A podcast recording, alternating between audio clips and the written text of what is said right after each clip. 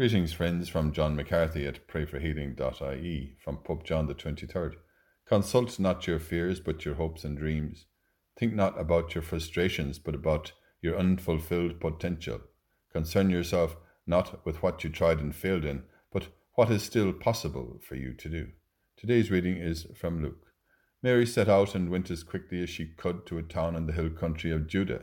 She went into Zechariah's house and greeted Elizabeth. Now, as soon as Elizabeth heard Mary's greeting, the child leapt in her womb, and Elizabeth was filled with the Holy Spirit. She gave a loud cry and said, Of all the women you are most blessed, and blessed is the fruit of your womb. Why should I be honoured with a visit from the mother of my Lord? For the moment your greeting reached my ears, the child in my womb leapt for joy. Yes, blessed is she who believed that the promise made her by the Lord would be fulfilled. Thank you, Holy Mother, for your intercession for us. Help us today to call on someone in need or to say a prayer for those who come to mind. Help us too, Blessed Mother, to believe in the promises made by the Lord to us, as we say together and pray for one another. Hail Mary, full of grace, the Lord is with thee.